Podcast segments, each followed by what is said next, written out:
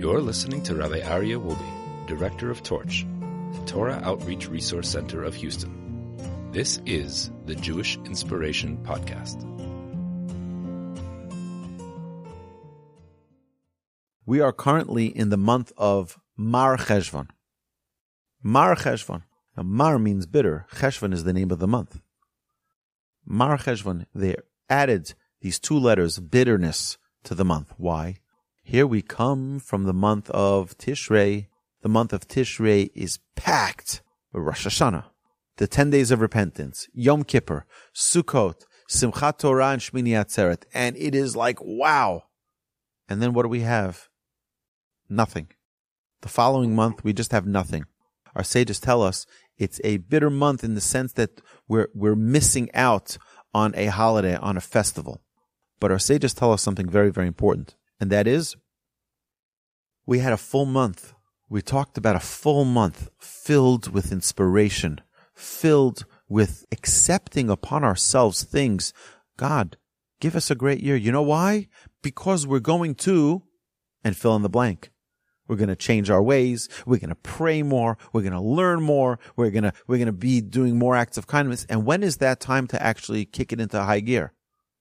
Now. This is the month of doing.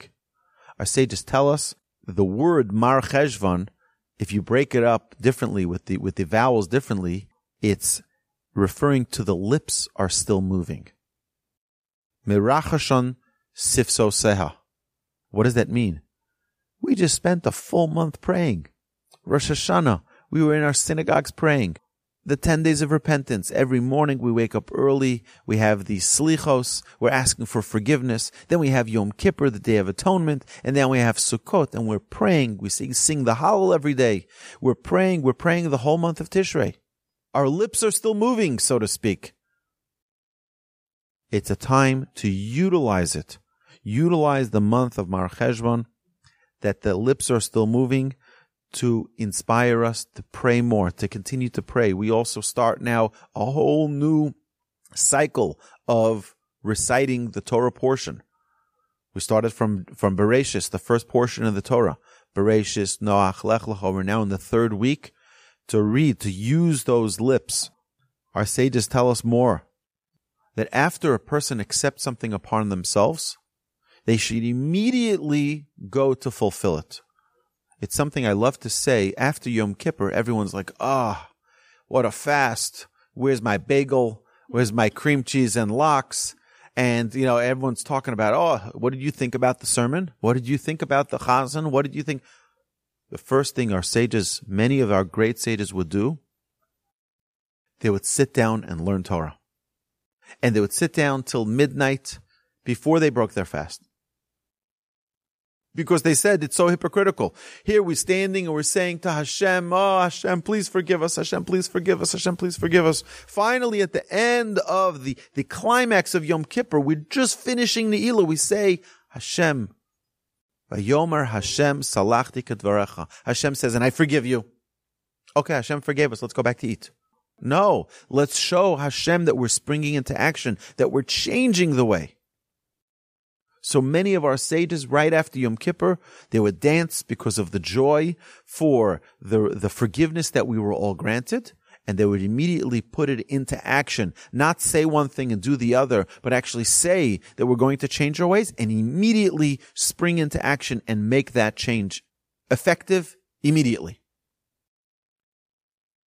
Our sages teach us that this month of Mar Cheshvan is that same period of time. We're just finished the, the high holidays. We finished Sukkot and Simchas Torah. Okay, let's put it into action. Let's utilize this time. It's an incredible power in these days for our prayers to be accepted, for our learning to be successful, to take on those commitments that we promised that we're going to make those changes, put them into fruition, and we'll have tremendous success. I'll just, I'll just share with you one more idea.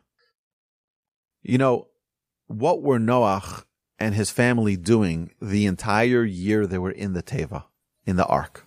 They were taking care of the animals the entire time. So why did they even need to have their own floor? Why build another floor for the family when they're never going to spend the time there? Our sages tell us to remind them they're not animals. You might be spending so much time with the animals, you might convince yourself you're an animal. No, you're different. You need a reminder. We need visual reminders. We need reminders constantly of our greatness, of how much we're worth, of how much God believes in us. We need constant reminders.